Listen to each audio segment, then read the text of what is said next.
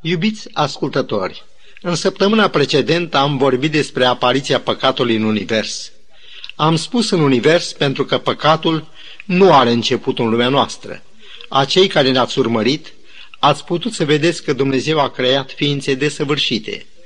Am văzut din Sfintele Scripturi că răul își are începutul în Lucifer, un înger care a târât în rătăcire a treia parte din îngerii cerului. Răul nu-și poate justifica apariția. Astăzi putem găsi explicații de ce au apărut unele războaie sau mișcări revoluționare, dar niciodată nu vom putea găsi o explicație care să justifice războiul care a apărut în cer, în lumea ființelor desăvârșite, a păcii și totalei mulțumiri. Apostolul Pavel vorbește în a doua Tesalonicen 2 cu 7 despre taina fără de lege care a început să lucreze. De ce numește el fără de lege o taină? Tocmai pentru că apariția fără de legii nu poate fi explicată. Ea este și va rămâne un mister.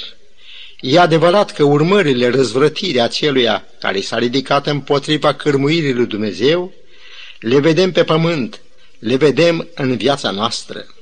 Astăzi vom vedea în ce măsură răzvrătirea a afectat cerul. Cu toate că n-a putut birui în cer, totuși cerul a fost foarte mult afectat de înfrângerea omului de către diavolul. Așa cum relele care lovesc pe copii se răsfrâng și asupra părinților, tot așa răul care a lovit familia omenească s-a răsfrânt asupra inimii Tatălui nostru Ceresc. În Evanghelie după Ioan stă scris că atât de mult a iubit Dumnezeu lumea, că a dat pe singurul său fiu pentru ca oricine crede în el să nu piară, ci să aibă viața veșnică.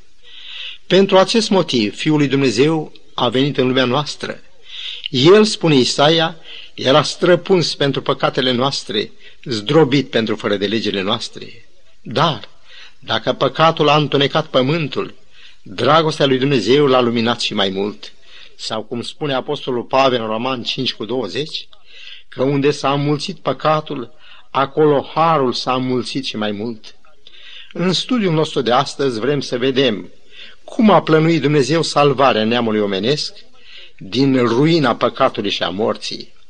Vom vedea de asemenea cum s-a înfăptuit acest plan al salvării noastre și ce preț a trebuit să plătească Dumnezeu pentru noi.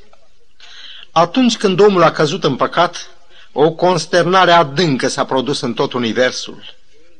Dacă Eva ar fi putut să privească ce avea să urmeze după acel moment nechipzuit, în care a sfidat rațiunea și s-a lăsat târâte de o dorință vinovată, dacă ar fi putut să vadă pierderea Edenului, uciderea lui Abel de către Cain, spitale, războaie, cimitire, care au urmat, dacă ar fi văzut cruzimea răstignirii Fiului Dumnezeu, sunt sigur că s-ar fi îngrozit. Cred că acest lucru l-a avut în minte Sfântul Apostol Pavel când a scris în Roman 12 cu 9. Fie-vă groază de rău și lipiți-vă tare de bine. Cineva a povestit cum la vârsta de 16 ani a fost amăgită și tărâtă în păcatul care înfășoară așa de lesne pe mulți tineri și tineri de vârsta aceasta. La câțiva ani mai târziu, tânărul acela a murit de AIDS. Sărmana povestitoare a arătat că acela a fost singurul ei păcat de acest fel. Totuși, un singur păcat este destul ca să ne desparte de Dumnezeu, de viață și de bucuriile ei.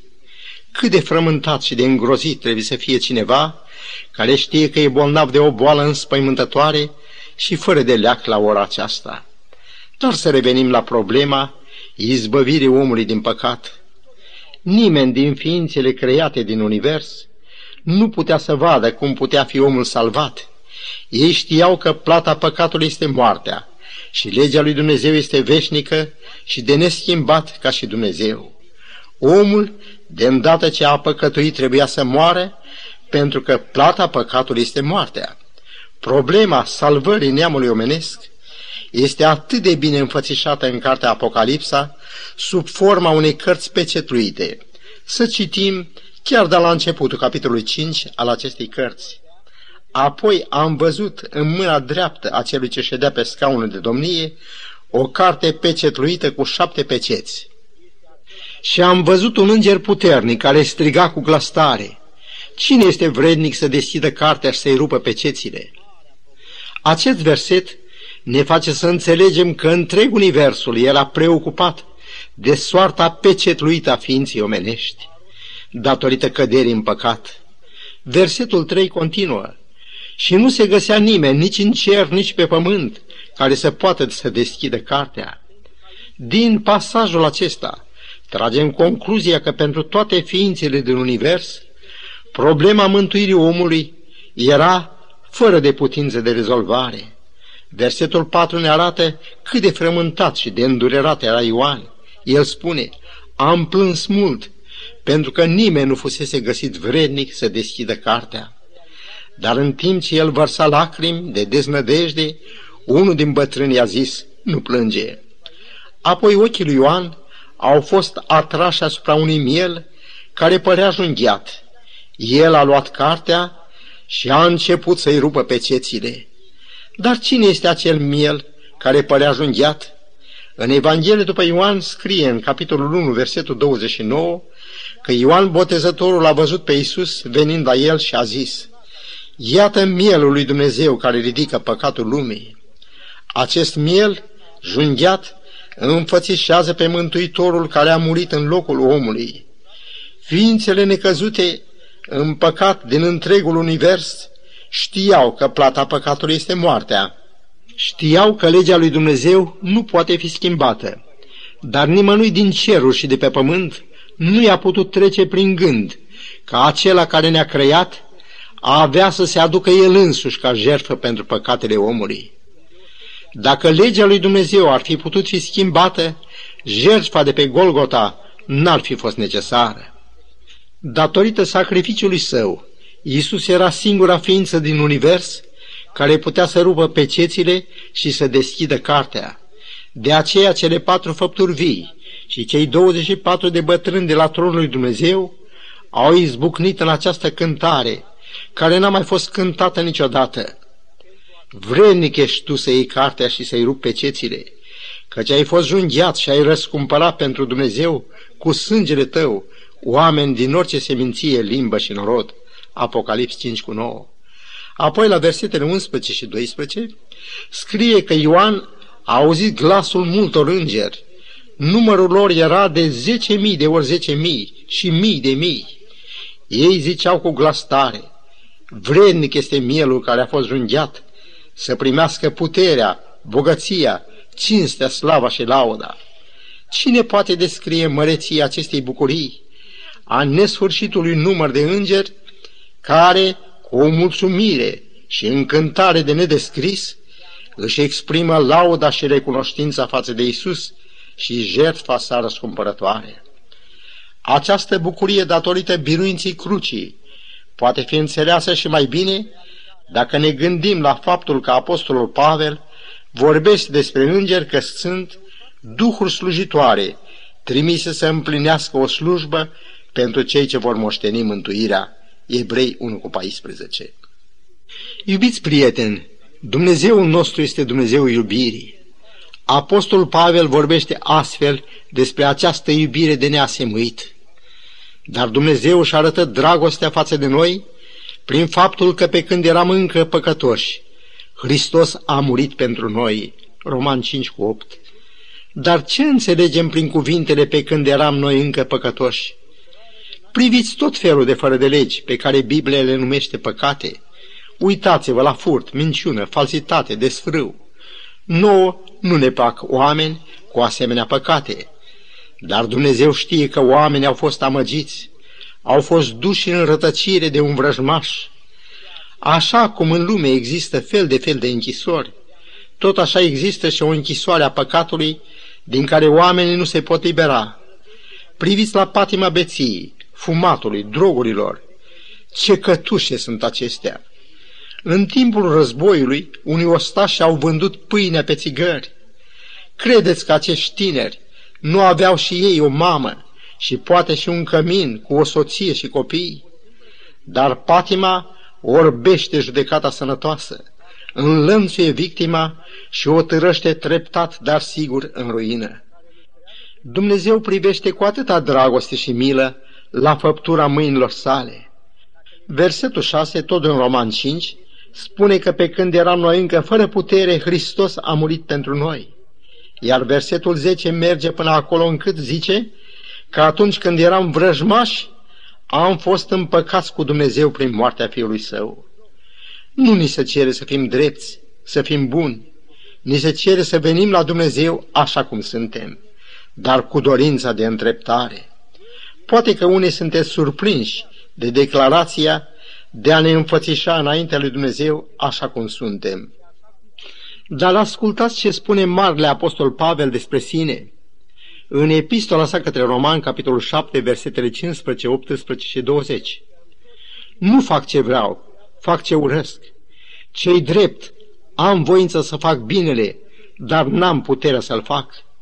Și dacă fac ce nu vreau să fac, nu mai sunt eu cel ce face lucrul acesta, ci păcatul care locuiește în mine.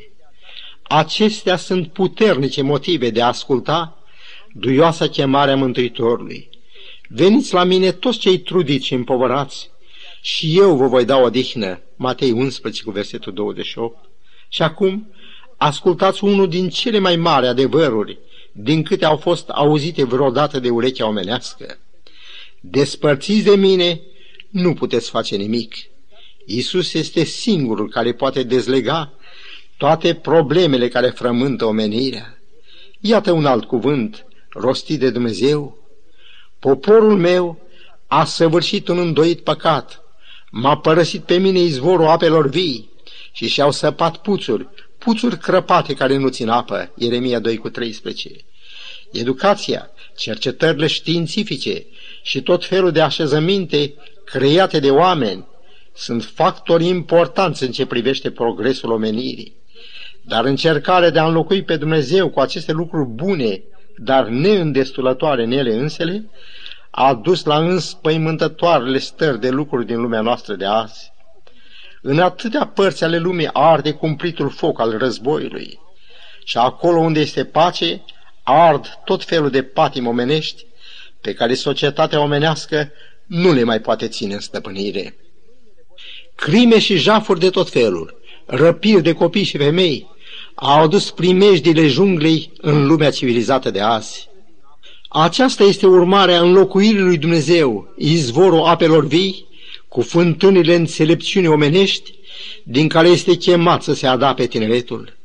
Să ne mirăm că acesta, în loc să ne ofere o speranță, ne creează atâtea probleme? Nu generalizăm, dar suntem siliți să recunoaștem că delicvența juvenilă crește de la an la an. Ce spun toate acestea? Să dăm cuvântul apostolului Pavel. Nimeni nu poate pune o altă temelie decât aceea care a fost pusă și care este Isus Hristos. Despre El s-a scris că a venit să caute și să mântuiască ce era pierdut. Scripturile ne spun că Dumnezeu ne poartă zilnic povara. În Isaia 46, versetele 3 și 4, se rostește o chemare din partea lui Dumnezeu. Ascultați-mă voi, pe care v-am luat în spinare de la obârșia voastră, pe care v-am purtat pe umăr de la nașterea voastră. Până la bătrânețele voastre eu voi fi același, până la căruntețele voastre vă voi sprijini. V-am purtat și tot vreau să vă mai port, să vă sprijinesc și să vă mântuiesc. Cu cine mă veți spune alături ca să mă asemănați? Noi putem vorbi despre dragostea părinților noștri, despre grija lor cea mare față de noi. Ei s-au ocupat de viitorul nostru, de îndrumare și poate chiar de mântuirea noastră. Dar ceea ce a făcut Tatăl Ceresc pentru noi nu-și poate găsi asemuire cu niciun lucru și cu nimeni de pe pământ. În primul rând, trebuie să recunoaștem că cei mai mulți dintre oameni nu-și dau seama că sunt pierduți. Unii au o formă de evlavie, dar ceea ce ne surprinde și care ar trebui să ne dea de gândit este cuvântul care spune că nu este niciunul care să caute cu tot din adinsul pe Dumnezeu, Roman 3 cu 11. Lucrul acesta este în totală opoziție cu planul de mântuire, în care se vede nu numai grijă, ci și jertfă. Iată un mic pasaj din Scripturi care pune în lumină toată dragostea părintească a lui Dumnezeu față de o lume pierdută, o lume care nu se poate salva prin ea însăși. Citesc în Roman 3 cu 25. Pe El, adică pe Domnul Hristos, Dumnezeu l-a rânduit mai dinainte să fie prin credința în sângele Lui o jertfă de ispășire, ca să-și arate neprihănirea Lui. Dar în ce privință a fost Domnul Hristos rânduit mai dinainte? E greu de ales cu care lucru să începem. Planul de mântuire s-a făcut înainte de întemeierea lumii. Iisus a fost rânduit ca jertfă de ispășire în cazul căderii omului în păcat. El a fost rânduit să se nască în familia omenească. Isaia 7 cu 14. În felul acesta, el s-a făcut una cu neamul omenesc. Dar el a fost rânduit și ca jertfă de ispășire. De aici tragem concluzia că era necesar să se întrupeze, să ia chip de om, să fie părtaș sângelui și cărnei. În felul acesta Hristos devine reprezentantul neamului omenesc și fiind fără de păcat, el poate muri ca înlocuitor al omului. Hristos a gustat moartea pentru noi, a primit o sânda păcatului în locul nostru.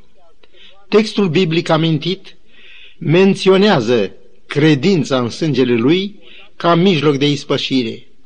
Dacă ne întoarcem privirea spre sistemul jertfelor, desprindem două lucruri. Întâi, rolul sângelui. Leviticul 17 cu 11 scrie, Viața trupului este în sânge, vi l-am dat ca să-l puneți pe altar, ca să slujească de ispășire pentru sufletele voastre, căci prin viața din el face sângele ispășire. Iar al doilea lucru pe care îl învățăm din sistemul jertfelor este că o ființă nevinovată trebuia să moară în locul cele vinovate, ceea ce s-a și întâmplat cu moartea Domnului Hristos. Dar care sunt urmările jertfei Domnului? În 1 Petru 1 cu 18, apostolul vorbește de sângele lui Iisus ca preț al răscumpărării noastre. A răscumpăra înseamnă a cumpăra ceea ce mai dinainte a aparținut celui ce răscumpără. Dumnezeu ne-a răscumpărat din robia păcatului și a morții. Prețul plătit este viața Domnului Hristos pentru viața noastră. În pilda anunții fiului de împărat, găsim un oaspete fără haină de nuntă. Stă scris că el a fost aruncat în întunericul de afară. A venit la Dumnezeu ca răspuns al chemării sale este un lucru bun, dar din pildă învățăm că doar atât nu e de ajuns.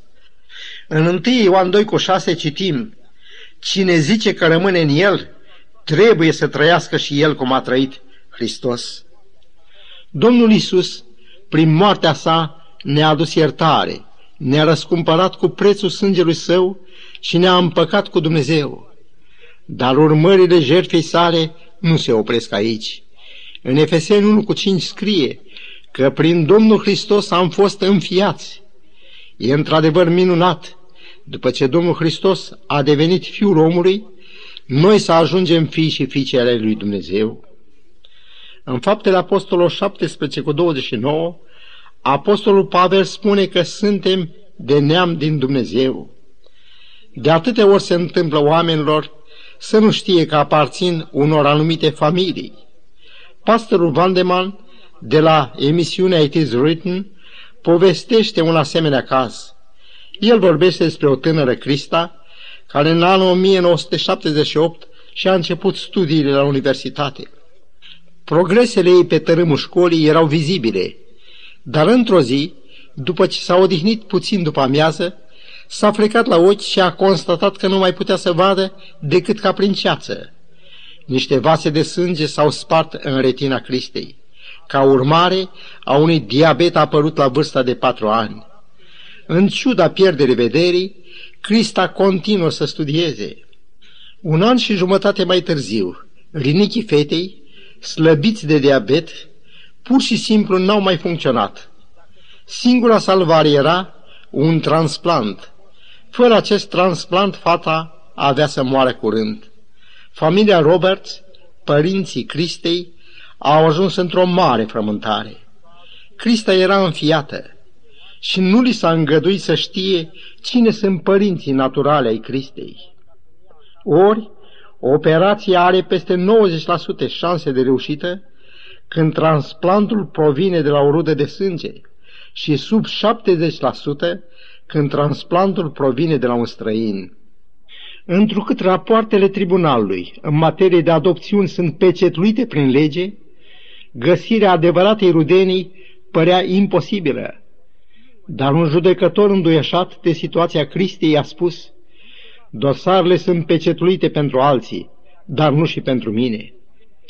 Și așa au aflat că Patricia Barnard era numele de domnișoară a mamei Cristei. Au căutat zadarnic în cărțile de telefon din Dallas numele de Barnard Patricia. Au trecut câteva luni de zile. Între timp, inima Cristei s-a slăbit așa de mult, încât doctorul ei se temea că va muri înainte ca operația să aibă loc. Domnul Roberts s-a pensionat ca să aibă timp să caute. Cercetând în registrele de căsătorii, a aflat că Patricia se măritase cu Sam Leslie Waters. A făcut apoi investigații la bănci, asigurări, poliție. Poliția a reușit să-l pună în legătură cu rudele lui Waters. Datorită acestui lucru, a aflat că Patricia Barnard locuia la Washington D.C. Era recăsătorită și avea copii. Întrebată, după ce a fost găsită, dacă ar vrea să doneze un linic fiicei ei, Patricia a acceptat. Și a părăsit pentru un timp familia ca să salveze pe Crista. Înainte de operație, Crista a primit sânge de la adevărata ei mamă și apoi un linici. Operația a reușit și Crista astăzi trăiește și e fericită. Cât asemănare între dragostea acestei mame și dragostea lui Dumnezeu. Atâția din nefericire nu cunosc pe Iisus și totuși El este rudă cu noi. Domnul Hristos nu a dat doar atât cât s-a cerut acelei mame. El a dăruit viața Lui pentru ca noi să trăim. Scumpul meu prieten, nu uita că nu tu ai căutat pe Isus, ci El te-a căutat pe tine.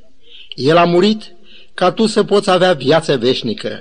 El te iubește, te așteaptă. Vino la El, nu întârzia ca să-L întristezi. Și acum să mulțumim lui Dumnezeu. Sfinte Tată, primește recunoștința noastră pentru Domnul Hristos, pentru jertfa Lui și pentru chemarea la mântuire. Dă-ne harul să te ascultăm și să te urmăm. În numele Domnului nostru Isus Hristos te rugăm toate acestea. Amin.